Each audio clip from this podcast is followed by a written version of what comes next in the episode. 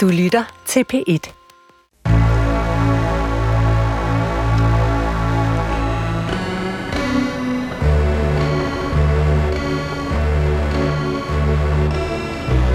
Du har ringet til Hemmeligheder på P1. Tak for din hemmelighed. Vi lover at passe godt på den. Jeg har skrubbet en, jeg havde toilet med hendes tandbørste og sat den tilbage igen. Du lytter til Hemmeligheder på P1. Mit navn er Sanne Sigal Benmoyal, og jeg har afspillet den hemmelighed, som var den første hemmelighed, som måske er mange største mareridt, på den telefonsvar. Den kommer fra den telefonsvar, som du altid kan ringe til på 28 54 4000. Og det er jo oftest personlige hemmeligheder, I ringer ind med. Men nogle gange kan jeg jo se, at nogle af de personlige hemmeligheder, hvis man samlede dem, hvis man forsøgte at lave et kludetæppe, et puslespil, så ville noget være kollektiv hemmeligheder. Og det er jo interessant. Vi havde en ung kvinde igennem, som havde været udsat for noget, nemlig at hun havde været udsat for et overgreb, som startede på den platform, som mange af os kendte, som O4. Og siden har jeg fået adskillige beskeder omkring kvinder, der har været udsat for det samme. Og det er altså et eksempel på, at øh, nogle hemmeligheder her i hemmeligheder kan blive principielle historier, eller kan blive en del af et kollektiv, en kollektiv hemmelighed, hvis man åbner munden. Og grunden til, at jeg siger det, er, fordi jeg sidder over for en gæst, som i den grad har været med til at åbne op for en kollektiv hemmelighed, og har oplevet, hvad der sker, når man først ja, åbner op, altså hvad, hvad, der, hvad der kan være konsekvensen af at åbne op for sådan en, en kollektiv hemmelighed. Min gæst er tv-vært Janni Pedersen. Når jeg siger det, så spurgte jeg dig jo også, inden vi gik på, mm. om det var noget, du faktisk kunne holde ud og tale mere om. Altså det der med, at du jo øh, er med i du medvirkede som, som en af de centrale figurer i, i, i den dokumentar, som, som blev vist på Discovery, som var lavet om TV2, altså kulturen på TV2, hvor, hvor, hvor I ligesom åbner op for sådan, man får ligesom, man åbner op for sådan et, hmm. altså Pandoras æske, ja. ja. Øh, og det er jo det, der er med kollektiv hemmelighed, altså man holder ligesom kittet oppe, hmm. indtil det så bare, ja, vælter ud, ikke? Jo.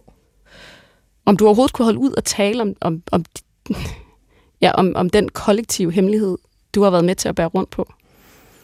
Hmm. Altså, jeg er jo studievært, så jeg var vant til at stille spørgsmålene, ikke? Så det var meget grænseoverskridende lige pludselig at skulle være case. Jeg vil jo helst være den, der sidder og, og graver i folks maver og spørger til, hvordan de har det. Så det var meget grænseoverskridende. Men ja, jeg vil gerne tale om det. Øh, og når du taler om det der med kollektiv hemmelighed, jeg har jo også gået og pisket mig selv med brændenælder, ikke? Og tænkt, er det her noget, der rager andre? Og hvorfor har jeg ikke selv... Det skal siges, jeg blev jo tilbudt på et tidspunkt øh, af den daværende chef, at jeg skulle fastansættes, men at jeg skulle have sex med ham. Lå der i den sætning. Det var sådan, jeg kunne forstå det. Øhm, så, og der sagde jeg fra, og det ender med, at chefen fratræder kort efter. Så, så jeg har sagt fra, men jeg har jo ikke sagt fra over det, jeg har set. Jeg har ikke øh, hjulpet de kvinder, der også stiller sig frem med nogle meget voldsomme historier, selvom jeg faktisk kendte dem. Jeg har ikke gået til ledelsen og sagt, skulle vi ikke tage hånd om det her?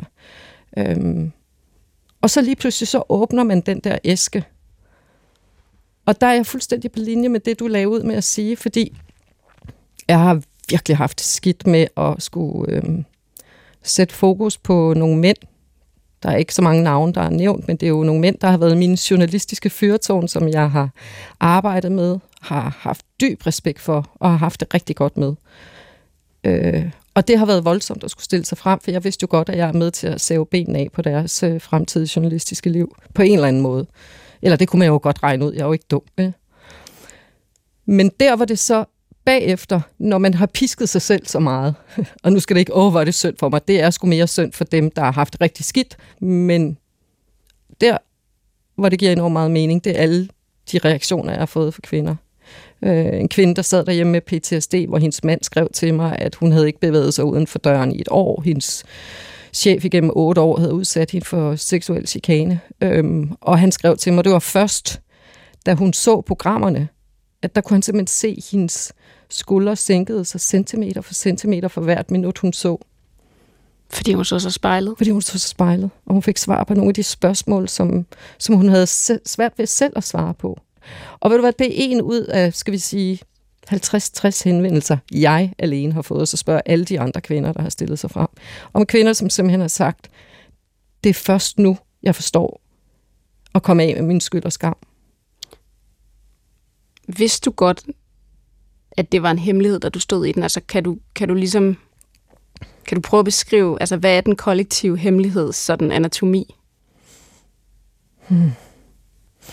Oh, altså for mig var vi jo mange, der vidste, at den måde, cheferne agerede på til fester, at det ikke var i orden. Så handler det jo i virkeligheden om, at, at nogle af de kvinder, der har været udsat for de mest voldsomme ting, de har forsøgt at sige det til mig, øh, eller få hjælp, og jeg har slået det hen. Øhm, og, og, og det tror jeg, der er flere, der har gjort.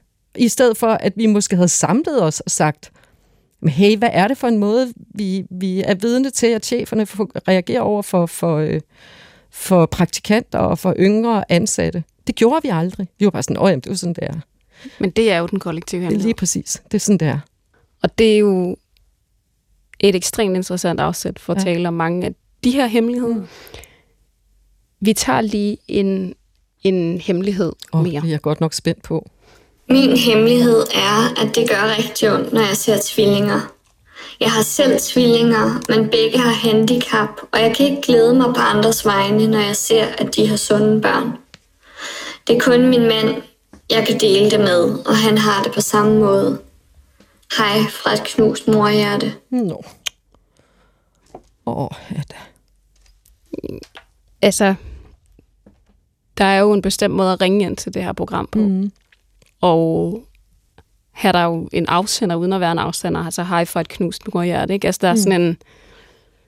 Det, der er en fuldstændig sådan formstøbt hemmelighed. Altså, hemmeligheden er fuldstændig givet. Ja. Det er en sorg. Ja. Og så er det en skam over den sorg. Ja. Fordi man har noget. Men man har ikke det, det, man forestillede sig, man skulle og hvad, Hvem skal man sige det til? Skal man sige det til sin veninde eller sin mor og far? Det kan man jo ikke rigtigt. Fordi så vil de sidde der og sige, at du skal være glad for, at du har de to dejlige bamser. Det kan godt være, at de ikke bliver kvantefysikere, men, men du har kærlighed, og du har omsorg, og det, det er godt nok svært. Ja. Så er der det, vi taler om i det her program oftest, men der er jo også noget i, at når du efterlader en hemmelighed hos mm. nogen, du kender, mm. Så øh, opstår der jo også ofte en medlidenhed, fordi folk er gode, rare, empatiske mennesker, de er mm. gode kollegaer, de er gode venner, de er gode forældre. Men den medlidenhed kan jo også nogle gange være virkelig, altså den kan også være hård ja. at blive mødt af, fordi man ja, bliver et, offer, et. eller man, man, man bliver sværere i det, i det møde, der opstår, når man siger, nej, det er virkelig også synd, og det er jo... Mm. Eller man får også nogle andre øjne på lige pludselig, som måske også kan være mere overvågne og tænke, hmm, elsker hun ham nok, eller kan vi... Altså, alt muligt fokus på, på det.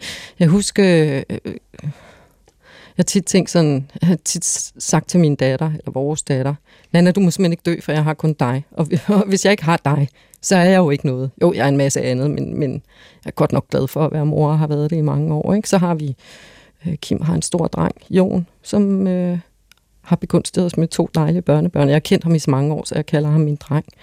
Men, men jeg har stadigvæk den der, øh, hvis hun dør, så har jeg ikke noget, vel? Så jeg kan godt forstå det der. Altså umiddelbart, jeg, jeg tror måske, jeg vil prøve at få et barn til. Er det meget plat sagt? Det tror jeg bestemt ikke, det er.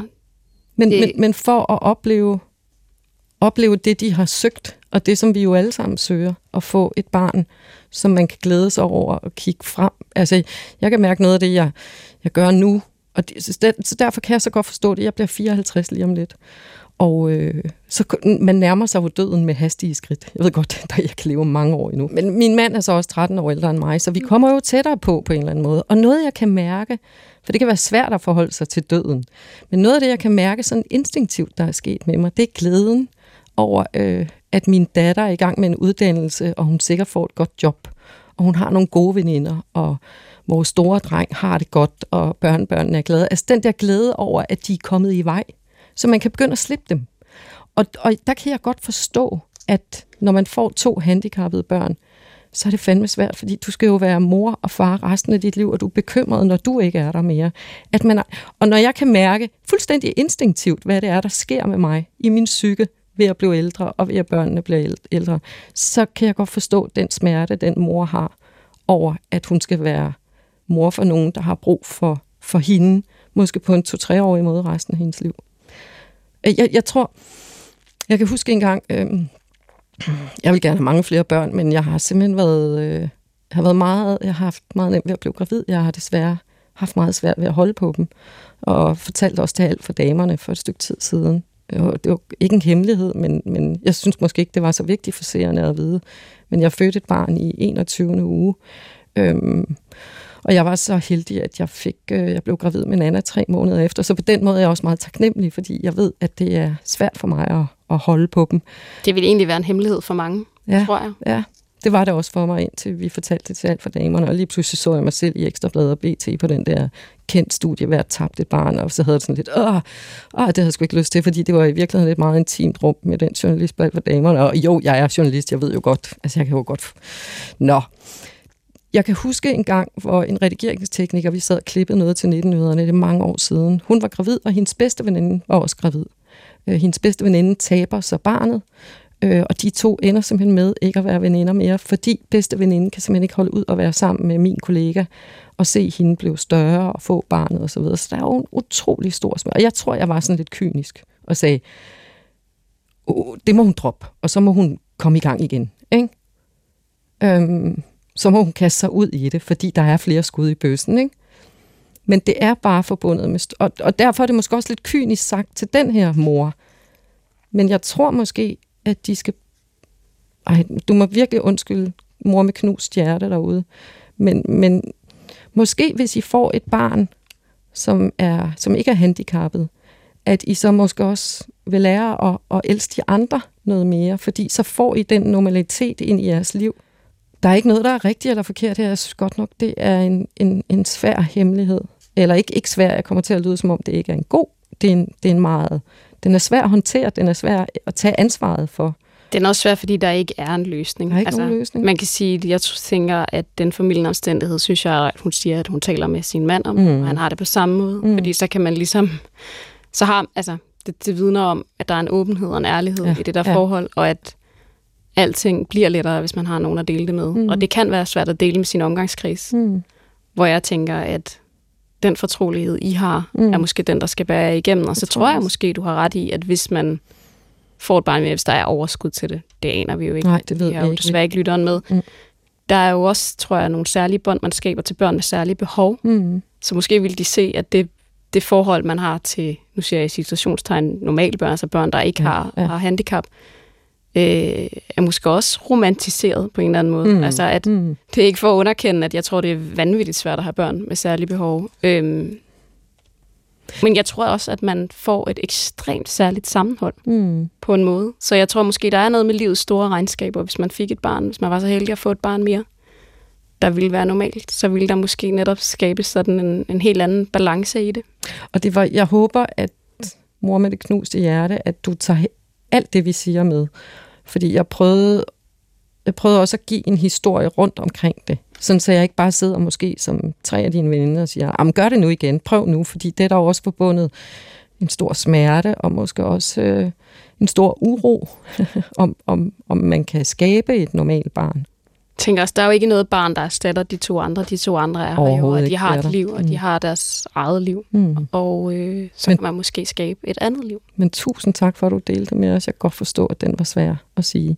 Og så hils din mand, og jeg håber, I bliver ved med at være sammen for altid. Det håber jeg også. Vi skal have en hemmelighed øh, igennem nu, men jeg tænker, at jeg spiller lige hemmeligheden først, okay. og så får vi lytteren igennem, og så kan vi jo altid det kunne vi jo ikke med knust mor mm. hjerte, men så kan vi jo altid øh, spørge ind. Men det, den kommer her. Mm. Ja, hej. Jeg er en kvinde på i slutningen af 30'erne. Og min hemmelighed, den har jeg aldrig fortalt nogen. Og den er sådan lidt lang og kompliceret, så alligevel slet ikke lang og kompliceret. Men da jeg var i slutningen af folkeskolen, der øh, blev jeg udsat for et seksuelt overgreb. Og det har jeg ikke troet, det har været.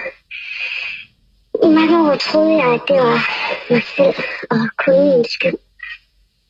Og nu hvor at der kom alt det her frem i medierne, så er jeg kommet til at tænke på, at måske var det ikke helt kun mig.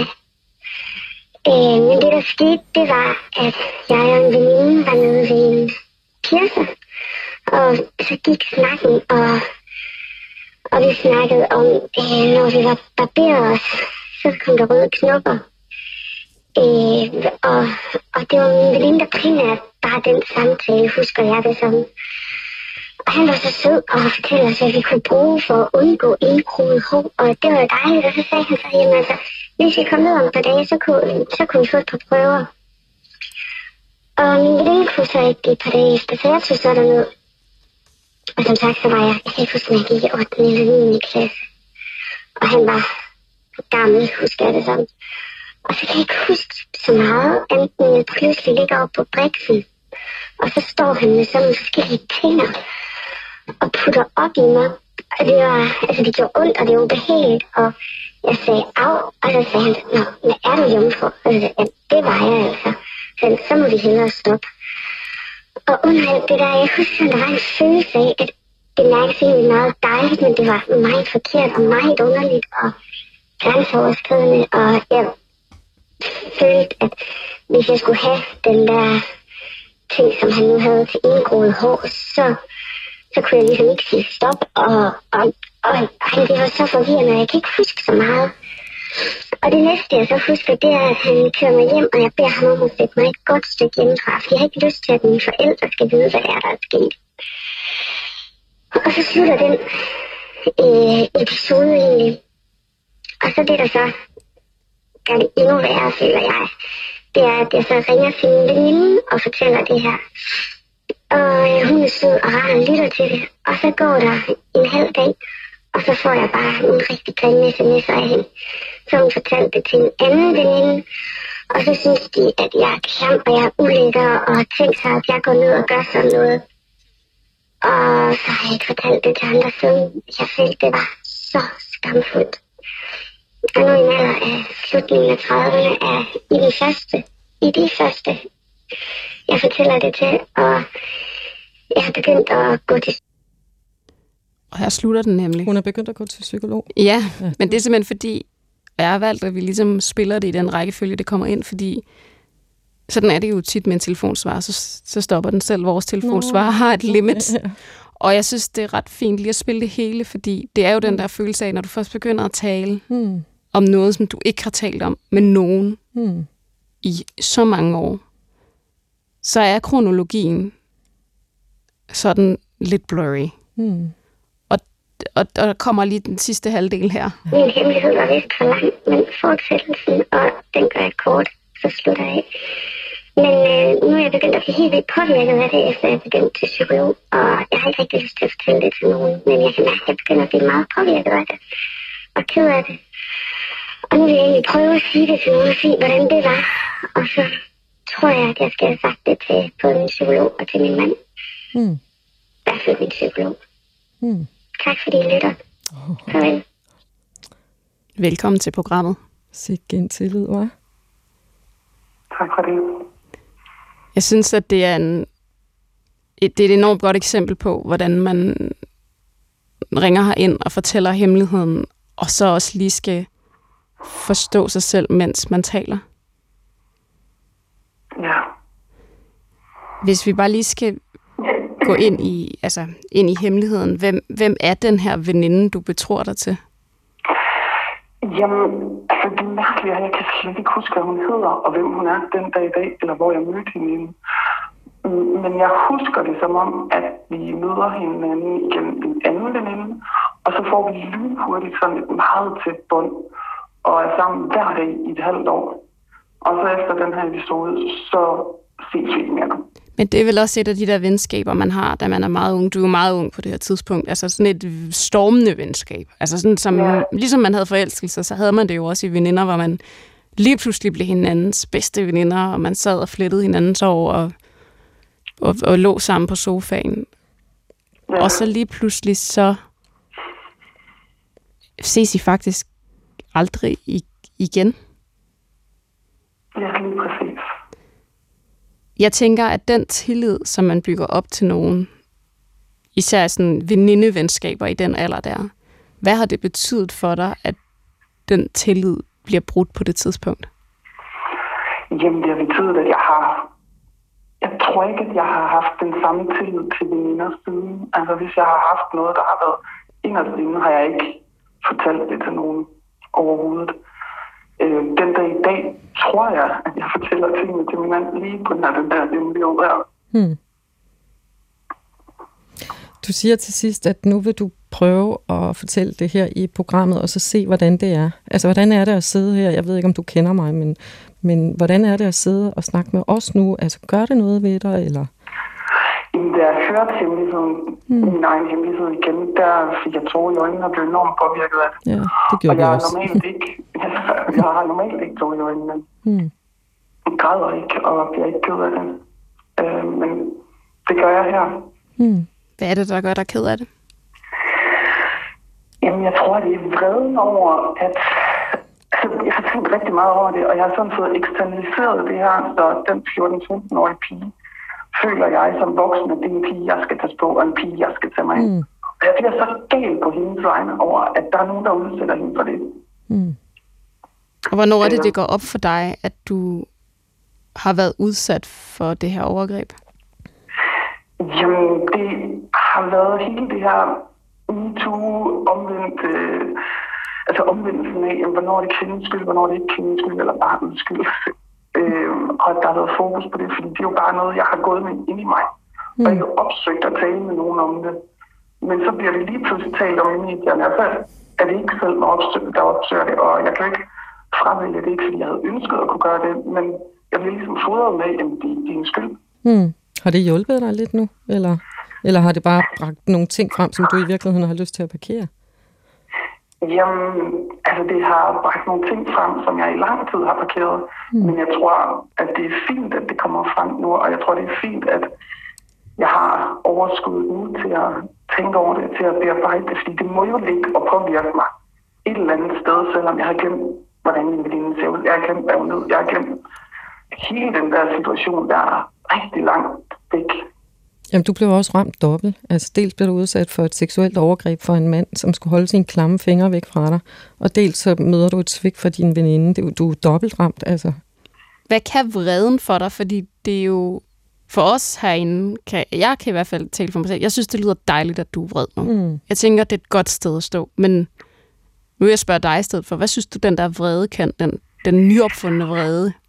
Mm, Jamen, jeg synes, det kan... Øh, altså, at det har en berettighed. At, Mm. at det ikke er min skyld. At øh, jeg ligesom kan være vred på ham. Jeg er egentlig ikke vred på hende, fordi jeg tænker, hun var jo også bare et barn, og hvordan skulle hun håndtere det? Og det kom jo også tæt på hende.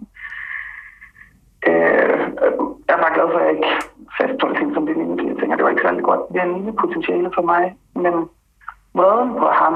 Jeg tænkte også videre, har jeg lyst til at tilgive ham. Jeg tænkte, jamen hvad, altså, nej, det har jeg egentlig ikke. Jeg vil bare gerne have lov til at synes, at han er en kæmpe idiot, og være vred på ham. Jeg har lyst til at tage ud og smadre ham. Jeg vil også sige, at jeg er meget glad for, at du ikke giver øh, flere detaljer, og det tror jeg også, vi skal holde os fra, fordi så tror jeg, at, øh, at vreden inden Janni og jeg vil... Øh, jeg tror, pulsen vil stige til 250. Men jeg tænker, det du jo siger der i slutningen af din hemmelighed, det er jo, at du har en mand, øhm, som du øh, ikke har fortalt det til endnu, og at du startede til en psykolog, men du har heller ikke fortalt psykologen det endnu.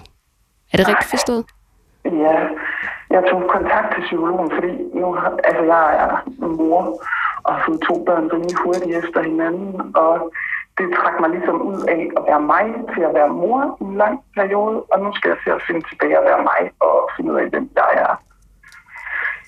Øhm, og så tænker jeg, at jeg har brug for at ligesom få nogle andre øjne på, og det var egentlig derfor, jeg tog kontakt til psykologen, og jeg har været der to gange, og lige så begyndte det bare at fylde helt usandsynligt meget, Mm. at jeg blev udsat for det overgreb, og samtidig med, at jeg har lyttet rimelig meget til hemmelighed også. Hmm. Altså, hold op. Altså, ja. Hvordan har det været? Fortæl os det. Jamen, jeg har ligget søvnløs de sidste to nætter, og det hele det er ligesom kommet op til overfladen igen. Mm. Men jeg føler, at jeg har taget hul på en udvikling, som jeg er klar til at ja, omfavne. Og hvad, hvad tænker du, altså, jeg tænker, det er meget relevant at fortælle med psykologen om det, men i den grad også din mand, eller hvor er du henne der lige nu? Jamen, altså, jeg har fortalt, min, altså min ved, at jeg går til psykolog, og, mm. og så videre, og jeg har sagt, at det er for at bearbejde nogle ting, og så har jeg også sådan lidt det lidt igennem, at, at jeg har nogle oplevelser fra fortiden. Mm. Øh, han er jo, altså, vi har, jeg er slutningen af 30'erne, men vi har været sammen siden jeg var 18 år. Øh, så han er meget chokeret over, at jeg har en hemmelighed, som mm. sket, inden han kom til. Øh, men det at skulle fortælle ham, det synes jeg er så grænseoverskridende. Jeg hørte også, at I talte om tidligere, det der med, at jeg vil ikke have, at han skal synes, det er synd for mig. Jeg vil ikke have, at han skal se anderledes på mig. Jeg er jo stadigvæk mig, og det er min kamp, det her. Det er ikke noget, han skal føde mig ud fra, eller løse for mig. Og han er bare en rigtig, rigtig sød og dejlig mand, der vil mig det bedste. Og jeg ved, at han bliver måske løsningsorienteret, og måske også på mm. at slå ham her. Mm. Er det også den der medlidenhed, som vi talte om, at du synes, kan, altså, kan den være svær at være i? Fuldstændig. Tror du? Den, den kan jeg næsten ikke håndtere. Men tror du også, at han vil føle et svigt? For I lyder som om, I har det ret skønt sammen. Altså et svigt over, at du, hvis nu jeg skal være virkelig benhård, ikke har vist ham den tillid og fortælle ham det? Det tror jeg. Mm. Men jeg tror og håber også, at jeg vil kunne fortælle ham, at det handler jo ikke om ham. Det handler om erkendelsen i mig selv og sige, at det, det var faktisk et problem, det jeg blev udsat for. Det var faktisk et overgreb, det jeg blev udsat for. Indtil nu har det jo bare været noget, jeg har gemt fordi så var det ikke sket. Mm. Det der med overgrebshemmeligheder er øh, en meget, meget lang proces, kan jeg næsten sige af erfaring. Uden at være hverken psykolog eller psykiater, så kan jeg da sige, at jeg som hemmelighedsfacilitator kan høre, at overgrebshemmeligheder ligesom er noget, man erkender i faser, og det tager den tid, det tager. Det er heldigvis også derfor, man har ændret for forældelsesgrænsen for at anmelde det. Så der er også sket noget rent på politisk. Jeg tænker, hvad med din mor og far? Jeg ved ikke, om de stadigvæk er her, men har du... Øh, altså det der med ikke at gå hjem og fortælle dem det. Jeg, det tænker jeg også, når, når dine børn bliver, bliver ældre. Altså jeg har haft det sådan med min egen datter, at du, du, du Altså, du kan komme til at gøre, hvad du vil. Jeg vil selvfølgelig gerne. Jeg vil jo bare helst have puttet hende ind under min, min armhul og beskytte hende for alle, alle de ting, der er derude. Ikke? Men, men jeg har haft det sådan altid med hende. Jeg ved godt, du kommer til at, at drible lidt i nogle, i nogle fejl, og der kommer til at ske noget. Men jeg, du, skal, du skal altid komme hjem til mig. Ja. Jeg har fået to piger, og tanken om, at de ikke vil komme hjem og fortælle mig om det, puh, det kan nærmest få mig, der er mm. helt berørt af det. Det ville jo være frygteligt. Mm. Hold da op. Tænk, at de skulle gå med det selv. Ja, ja. Ja. Der er noget, når man får piger selv, mm. som går op for en på et helt nyt niveau. Altså man forstår sin mor, mm. man forstår sin mormor, mm. og lige pludselig bliver alt sat i perspektiv. Måske netop derfor er der sket et eller andet skred her i din, i din hemmelighed, i og med at du også har startet i noget terapi. Jeg vil sige tusind tak for, at det var os, du delte den med, som mm. de første. Det er vi meget beæret over, og vi håber, at du synes, vi har taget godt imod den. Og vi vil ønske dig altså latterligt meget held og lykke på din vej med at tage ejerskab over din egen historie, fordi det kan man høre, du er ved at gøre. Og ved du hvad, vi er simpelthen så påvirket herinde, at det er lige før, at vi skal have åbnet vinduet og have tre glas vand, fordi vi er Altså, i, i virkeligheden, så er jeg enormt berørt, det er vi begge to, det kan du ikke se. Men vi er enormt berørt over din historie, og så tror jeg også bare, at vi begge to er enormt berørt over den tillid, du har vist det her program. Øhm, og, og så held og lykke, altså for fanden der held og lykke. Oh, jeg bliver helt berørt. Tak for det. Ja. Tusind tak, fordi du ringede. Mm.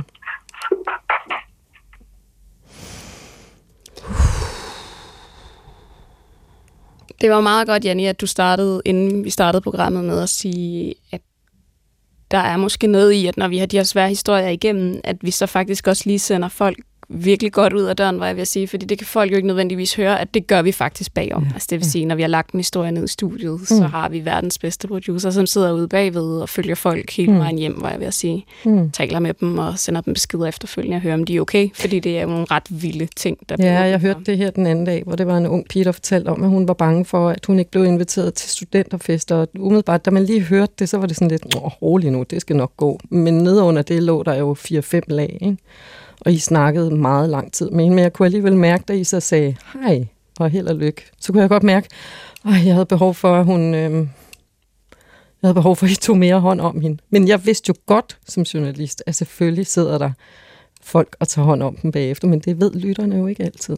Nej, og det var faktisk også derfor, jeg var glad for, at du gjorde os mm. opmærksom på det, fordi ja, det ved jeg jo, jeg ved, de lander det bedste sted ude mm. i regien, som det hedder, altså mm. ude i det andet rum, hvor der ja. sidder en og producerer det, jeg ved jeg jo, de lander ekstremt blødt, men det kan I jo ikke nødvendigvis høre. Jeg vil bare sige, mm. at hvis man ringer herind, så skal man i hvert fald være fuldstændig 100% sikker på, at vi prøver at få jer til at lande det bedste sted nogensinde, og at det er altså, mantra for os, eller dogmeprogrammet, at man skal kunne leve præcis det samme liv før og efter.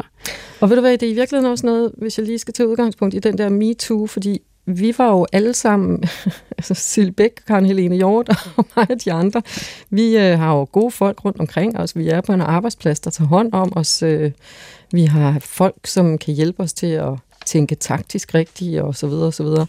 Men vi var jo stadigvæk totalt rystet bagefter. Det fik i hvert fald mig som journalist til at tænke på det der med, nu sidder jeg på god aften, hvor vi tit har meget følsomme og personlige historier. Det der med, at når folk kommer ind til os, og så åbner vi kroppen på dem og tager deres hjerte og graver lidt i det, og så siger vi, tusind tak, fordi du kom, for nu er tiden gået, og vi skal over til 19-nyhederne. Ikke? Altså den tillid, der bliver vist os som journalister og som interviewer, Øhm, den skal vi fandme også værne om bagefter. Og der står jo ikke nogen folk og har sådan en hel her af kompetente mennesker til at hjælpe dem og skærme dem. Så det var noget, jeg virkelig blev opmærksom på, da jeg selv var igennem mediemøllen. Det er rigtigt. Det der med tak, fordi du kom. Mm. Ikke? Og så er man på vej ud, ja. og så hænger man der og, og flagrer. Mm. Det lover jeg, det gør man ikke her, og det gør man helt sikkert heller ikke på dit program, men det er rigtigt, der er ligesom, der er ligesom sådan en, mm. bagside, som I slet ikke kan høre. Mm. Der er et lyd, lyd, lydtæppe ude i regien. Ja, det er dejligt at vide. Ikke er med her. Lad os lige tage, og øh, der er ikke nogen let overgang til den her hemmelighed fra den anden hemmelighed, men mm. lad os lige tage en lille øh, anden slags hemmelighed. Ja. Hej, jeg har været kærester med en filosofistuderende i mange år. Og øh, min hemmelighed er, at det kan jeg nærmest ikke holde ud mere øh, og jeg overvejer, om jeg skal forlade ham. Ja, altså nogle gange så er der jo nogle ord, hvor man bare må sige, det er hele hemmeligheden. Ja. Og jeg, jeg tænker, at der er jo mange hemmeligheder, hvor man tænker, at jeg ringer ind og siger, prøv at høre, jeg kan ikke holde min kæreste ud. Men så tror jeg faktisk, at linjen ville være fyldt op ret hurtigt. Mm. Det, jeg synes, der er sjovt ved den en her. filosofistuderende. Præcis. Og det må være cueet, ikke? Mm. Sidder han og reciterer Kant hele tiden. Man ved det, ikke? Nej, men det, det, der, der opstår mange billeder mm, i, det gør der. i hovedet. Ikke? Og, og jeg tænker, det lyder jo netop som om, at den her filosofistuderende, mm. og vi kender ham måske alle sammen, mm. i starten har det været poetisk.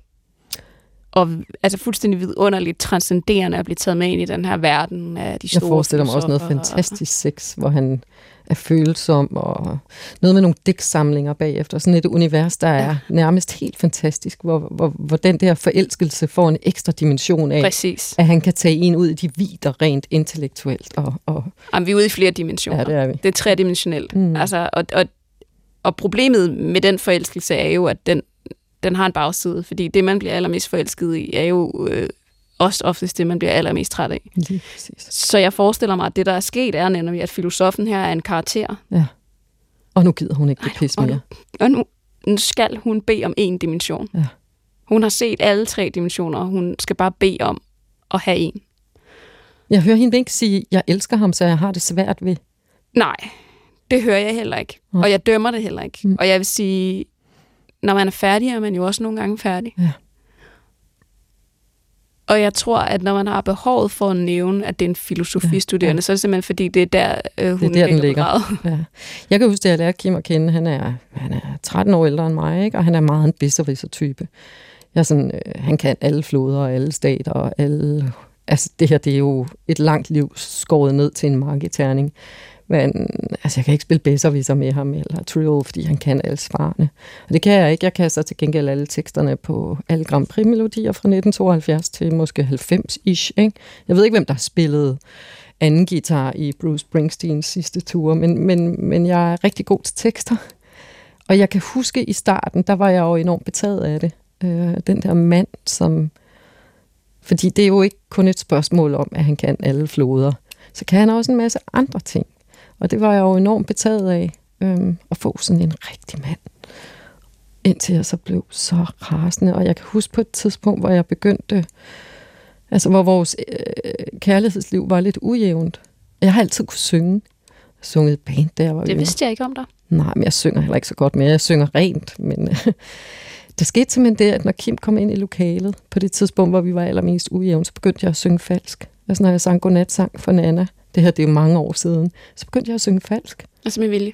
Nej, det skete bare, når han kom ind. Altså fordi magtbalancen, eller magtforholdet, eller, eller øh, hans vid, og det, jeg synes, jeg kunne, der var for stor afstand, i hvert fald inde i mit hoved lige pludselig. Og det er altså, interessant. Altså, det var ligesom ikke i synk. Overhovedet ikke. Jeg Nej. tror slet ikke, han havde det sådan. Men, men jeg blev kyset, og jeg fandt ikke en, der lader mig kyse. Men, men så fra hvis jeg skal tage udgangspunkt i en filosofistuderende, fra at have syntes, at det der var fantastisk, så blev det lige pludselig en, en kysen af mig på en uhensigtsmæssig måde, som gjorde, at jeg mistede mig selv. Og det fik vi så heldigvis taget fat på. Og i dag, altså det er jeg jo enormt glad for, at vi har været sammen i 27 år, ikke? og jeg elsker ham. Altså, jeg elsker vores år sammen. Så måske skal man også udfordre det. Altså hvis hun er ved at forsvinde væk, fordi han fandme sidder der og doserer al sin filosofividen på hende, og alt hvad han siger, der kommer et eller andet til, og det er røvhammerne irriterende, nu gider hun ikke mere, så væk med dig. Altså find en tømmer, ikke? Måske Eller, alt bliver en abstraktion. Lige præcis. Jeg har en følelse af, at alt, hvad du siger, er en mm. abstraktion, ja. fordi og tænk, vi alle som... sammen er en del af en meget større helhed, som kan forstås. Mm. Altså netop på... Altså at, at Nej, noget, jeg vil der, faktisk bare altså, gerne køre skyer og blåbær. Det har ikke en skid med noget som helst at gøre, vel? Alt lavpraktisk ja. ender hos Foucault. Ja, og det kan jo også være svært, men man skal måske lige grave lidt og mærke, er det en fase? Ja. Er det noget, man kan arbejde med, fordi der er noget grundting, som alligevel er værd at arbejde videre på? Eller skal du bare sige, okay, nu skal jeg ud og have en helt anden type? Og nu, det behøver ikke at være en tømmer, det kan også være en matematikstuderende, eller det kan være alt muligt. Men i hvert fald ikke fredagsbar på Filosofi Instituttet næste fredag. Og hey, alle filosofer derude. Altså, vi holder, vi holder af jer. Mm, mm. Altså, bestemt. Men øhm, sådan er det jo, det der med, at man tænker, når man bliver forelsket. Ja. Han er så spontan. Ja. Når man er simpelthen så spontan. Ja. Og så går der tre år, og så tænker man, alt hvad han gør er overilet. Ja. Altså seriøst, alt hvad han gør er mm. overilet. Ja. Det bliver sindssygt. Mm. Og der øh, er det jo, man skal finde ud af, om det er en crossroad. Altså er det en dealbreaker, eller er det faktisk noget, man kan lægge liv med? Jeg tror, hun var færdig med ham, inden hun ringede. Vi er jo oftest, også for at knytte an til den anden hemmelighed, vi er jo oftest en stepping stone. Ikke? Mm. Man, man ringer lige til hemmeligheder, og så hører man telefonsvaret, og tænker man, ej, nu siger jeg det fandme. Ja. Så mærker man lige, hvordan det føles. Og er der nogen, også... der fortryder, hvor de så forsøger at race i race bagefter? Vi har meget få, der fortryder. Vi har kun haft én enkelt mm. i alle programmer, okay. der har fortrudt. Det var dejligt. Der er også nogen, der ringer mange gange ind. Vi mm. siger sådan noget, hej, øh, nej, vent lige. Så sådan noget, hej, jeg har, nej, glemt det. Men hvor det så altid ender i en hemmelighed. Og det kender jeg rigtig godt. Det ville være mig, hvis jeg ringede til det her program.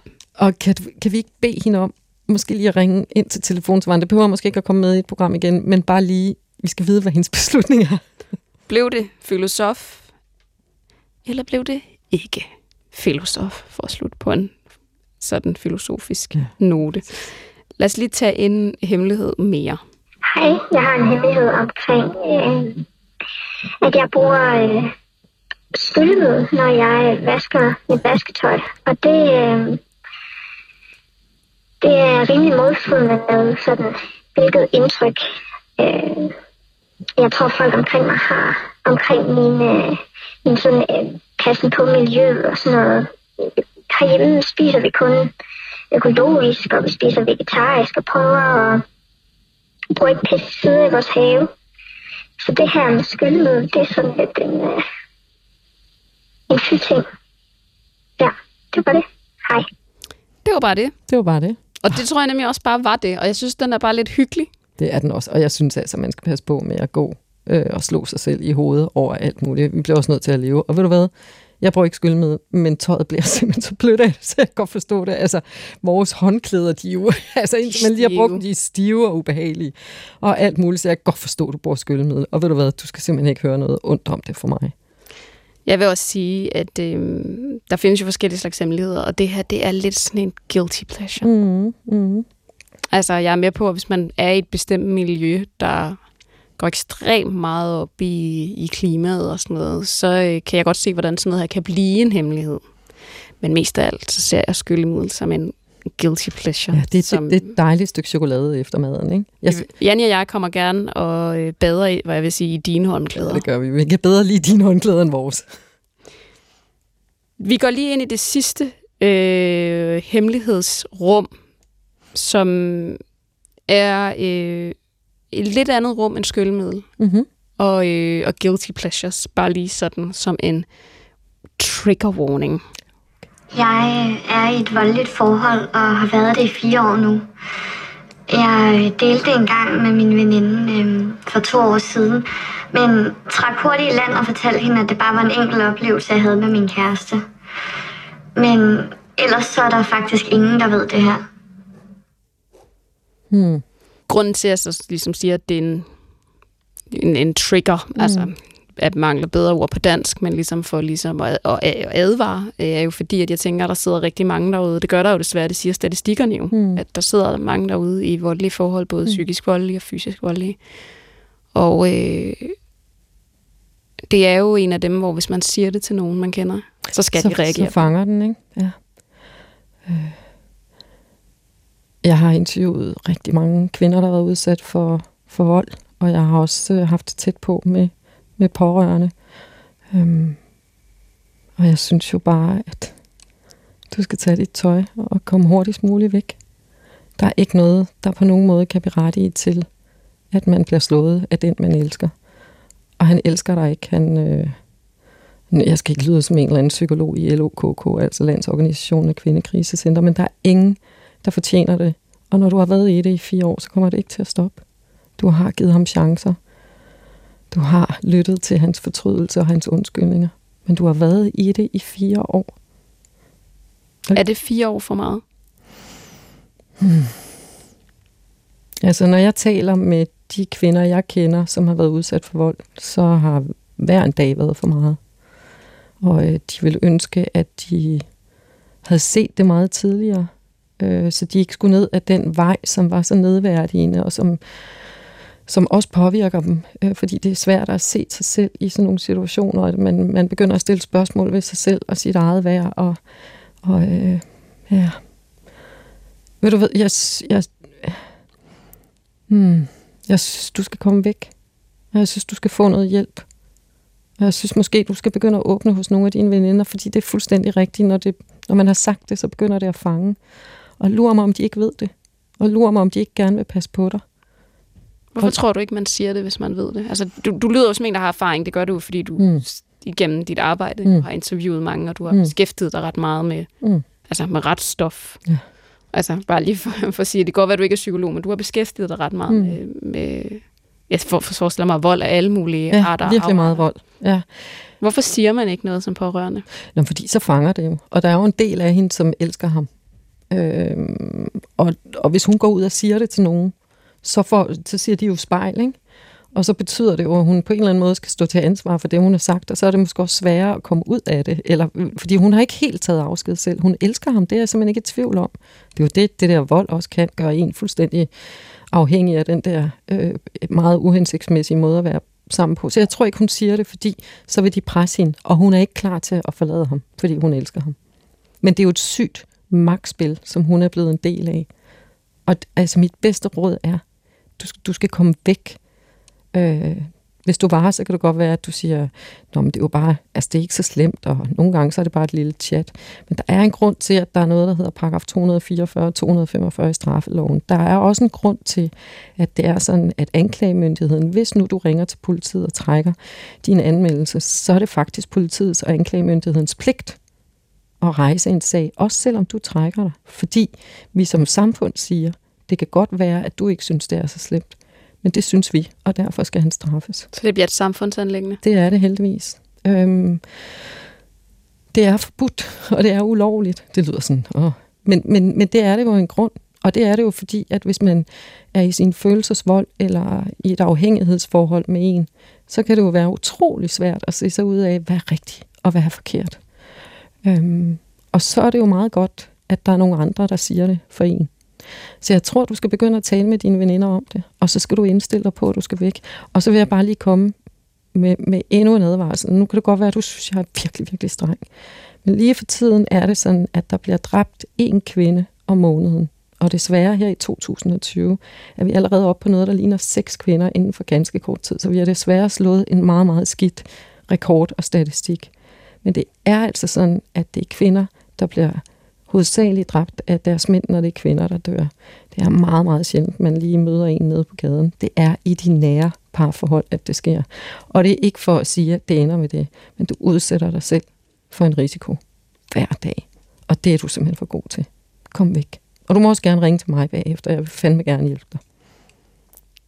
Vi kan ikke lukke nogen hemmelighed på en bedre måde, end at man kan ringe til dig, og at øh, du simpelthen gør den her historie til en principiel historie. Hmm. Det, det var jo det, vi startede med at snakke hmm. om, at nogle hemmeligheder har personligt afsæt, men faktisk er hmm. øh, altså principielle historier. Hmm. Det er i det her tilfælde ikke en kollektiv hemmelighed, men et kollektivt problem. Altså noget, vi skal, vi skal blive bedre til at løse. Ja, og det var sådan for, jeg mener, det er 10 år siden, øh, hvor Rigsadvokaten, som jo er sådan den øverste anklagemyndighed, chefen for alle anklagemyndighederne rundt omkring i Danmark, skrev ud til alle politikredsene, nu skal I simpelthen op på tæerne. Når der kommer en anmeldelse af en kvinde, som er banket, så selvom hun trækker anmeldelsen tilbage, så skal I køre sagerne. Og det er fordi, at det må man ikke. Og det er jo også fordi, at det handler om at tage et, altså et kollektivt ansvar Mhm, for, mhm. for, for mennesker. Om en som- smadret liv. Og du har været i det i fire år. Det er godt nok på tide at komme væk. Lad os lukke den. Hmm. Lad os lukke den der. Vi er jo faktisk nået til et tidspunkt i programmet, hvor du skal fortælle os en hemmelighed, eller fortælle lytteren en, Mm. en hemmelighed, nu hvor de har altså haft en altså fuldstændig mind-blowing tillid til dig og mig. Ja, hold nu op, hold nu op, hold nu op. Ja, Og jeg sætter mig bare lige til rette, mm. fordi min fod sover. okay. Og det kan man ikke, altså... Jamen, jeg synes Men- også, de her hemmeligheder har gjort, kan du se, hvor rank jeg sidder? Jeg sidder nærmest ligesom jeg sad i News-studiet, altså sådan helt studieværtsagtig, sådan helt, fordi der sidder man meget rank. Men jeg kan simpelthen mærke, at jeg er sådan helt, ikke stiv, men sådan meget alert, fordi det, det har godt nok været nogle vilde ting, vi har taget stilling til, synes jeg. Og du sidder jo med mange vilde historier til daglig. Jamen, det her kommer på en måde tættere på. Altså, Det er også vi har fordi, dem det er direkte lyd. ja, Det er ind i kun øret. lyd. Ja, Du har dem direkte ind i ja. din øregang. Ja. Og du kan ikke se, hvordan de ser ud. nej, jeg kan forestille mig det. Men det er jo tit altså, mere øh, effektfuldt. Altså, det er jo Ja. ja. tit stærkere, at du ikke kan se, men kun Ja. ja. høre. Det rigtige lyd er meget fantastisk. Nå, skal vi tage fat på det? Øhm, jeg, jeg har virkelig prøvet at gå og søgt. Altså, så var der sådan noget med øh, stjæl en tykkegummi, og øh, nogle veninder røg i fængsel for at shoplifte i USA og sådan noget. Altså, jeg var virkelig ja. Rundt omkring. Øh, Det er ungdomsjani. det er ungdomsjani. Og så tænkte jeg, jamen, hvad, fordi altså, jeg taler faktisk med mine veninder og med min mand om stort set alt. Så jeg har ikke, i mit voksenliv har jeg ikke rigtig nogen hemmeligheder. Øh, men, men jeg har noget, som jeg har været virkelig ked af det ved mig selv, og som jeg prøver at tage hul på nu. Øhm, altså jeg kommer fra en familie, hvor der var meget få penge. Min mor og far blev skilt, øh, da jeg var 10 år. Min mor var alene med mig og min storesøster og røg på bistandshjælp og fandt så ud af, at hun skulle tage en uddannelse rimelig hurtigt. Så hun øh, læste HF og arbejdede om natten, så vi så hende ikke i mange år, fordi hun arbejdede om natten og gik i skole om dagen, og så endte hun med at blive lærer. Så pengene var sådan meget, meget små hos os. Altså, det er ikke sådan, at jeg gik sulten i seng, men, men der var ikke mange penge. Og jeg havde nogle veninder, der boede nede i landsbyen, og de havde swimmingpool og fjerne, farvefjernsyn, og, og var meget smukke, og to år ældre end mig. Jeg så enormt meget op til dem. Og jeg tror igennem hele mit liv, mm, for der er en forhistorie, inden vi kommer til, til min hemmelighed. Hele mit liv øh, har jeg altid synes jeg skulle kæmpe rigtig meget. Øh, der er ikke rigtig noget, der er blevet givet til mig. Øh, også, også det job, jeg har nu. Jeg har fandme kæmpet. Altså, jeg er virkelig bare hele tiden blevet ved med at knokle, og meget mere end de andre. Du siger i dokumentaren, jeg var jo bare Janni for Slagelse. Mm, ja. Jeg kom ind, og jeg så alle de store værter, ja. og jeg var jo bare Janni for Slagelse. ja, sådan tror jeg meget, jeg har haft det. Sådan har jeg det ikke mere. Altså, jeg synes fuldstændig, jeg er berettiget til det liv, jeg har i dag. Måske også, fordi jeg har knoklet for det. Men, når det så er sagt, så har jeg også godt kunne mærke, at nogle gange, øh, når jeg synes, at jeg ikke fik det, jeg var berettiget til på arbejde, så er tingene kommet ud gennem sidebenene på mig. At jeg har været intelligent, og jeg har sladret, øh, også om folk, jeg holdt af. Mm. Og ligesom været med til at nøde, eller føde den der diskussion om, ja ja, øh, hun fik også det job, fordi hun havde knaldet med en af cheferne. Det er da selvfølgelig derfor, hun er studievært. Sådan nogle ting. Nu tager jeg, jeg, jeg skraver lidt i overfladen, men, men, men det kunne godt være sådan en snak, ikke? Øh, og jeg har bestemt ikke stoppet den.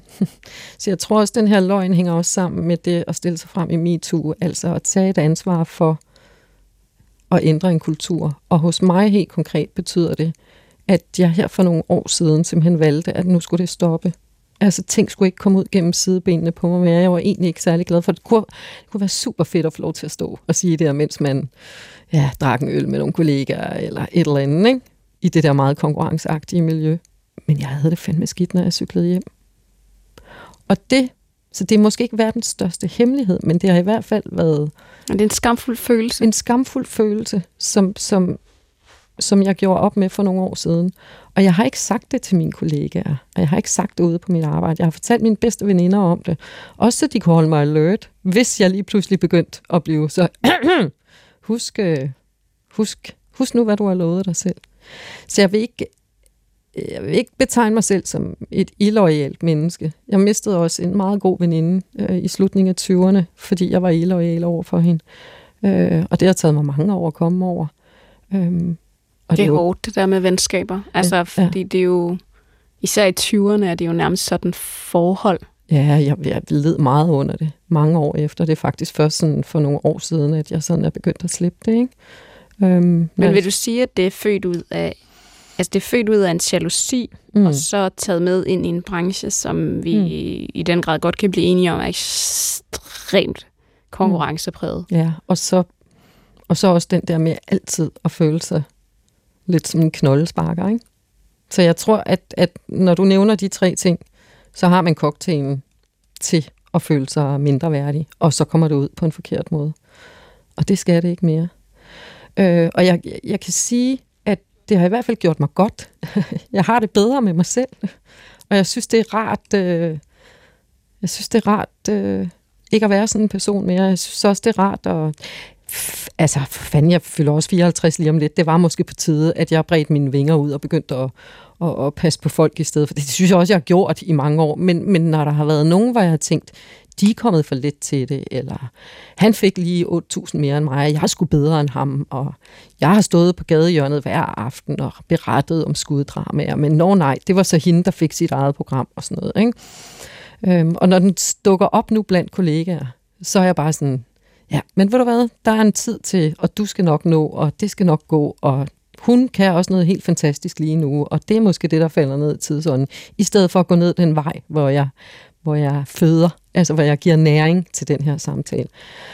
Og det synes jeg simpelthen er så rart. Jeg er virkelig glad for, at jeg har sluppet det pis. Hvad var, hvad var øh, the turning point? Altså, hvad var ligesom, hvad var det, der var ligesom katalysatoren for at at vende det her? For det lyder som en meget aktiv beslutning også.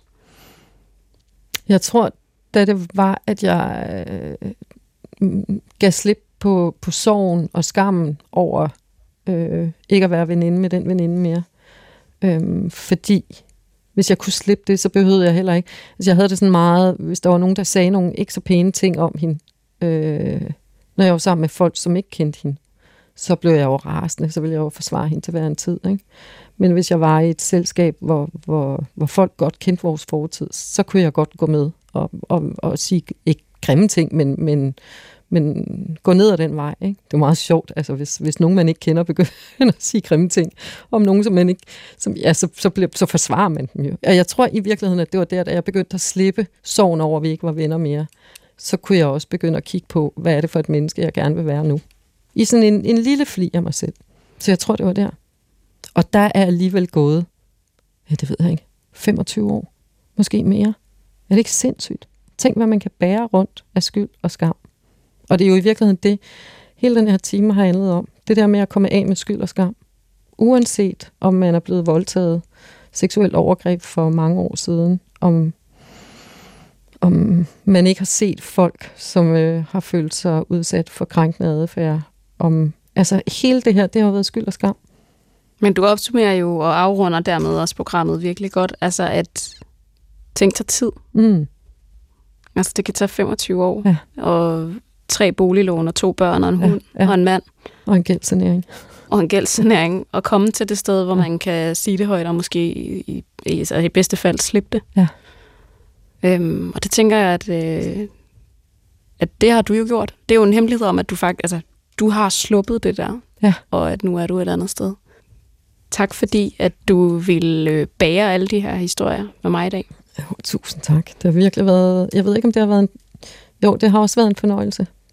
Og prøv at tænke på, Sanne, alle de skæbner, der åbner sig, og prøv at tænke på, hvis vi har kunne, altså dig primært, programmet i dag, har kunne være med til at, at ændre noget for de her mennesker til, til, at de tager hul på nogle af de ting, de har gået og tænkt på i så mange år. Jeg kan i hvert fald sige, at da jeg gjorde det med MeToo, øhm, så var det så rart at mærke, at det havde en betydning for rigtig mange mennesker. Det er der ikke nogen tvivl om. En af hemmelighedslytterne sagde det jo næsten selv, ikke? Altså at hele, ja. at hele MeToo-bevægelsen i Danmark havde sat skub ja. i hendes tankerække. Ja. Så øhm, tak fordi, at du var med, og tak fordi I lyttede med.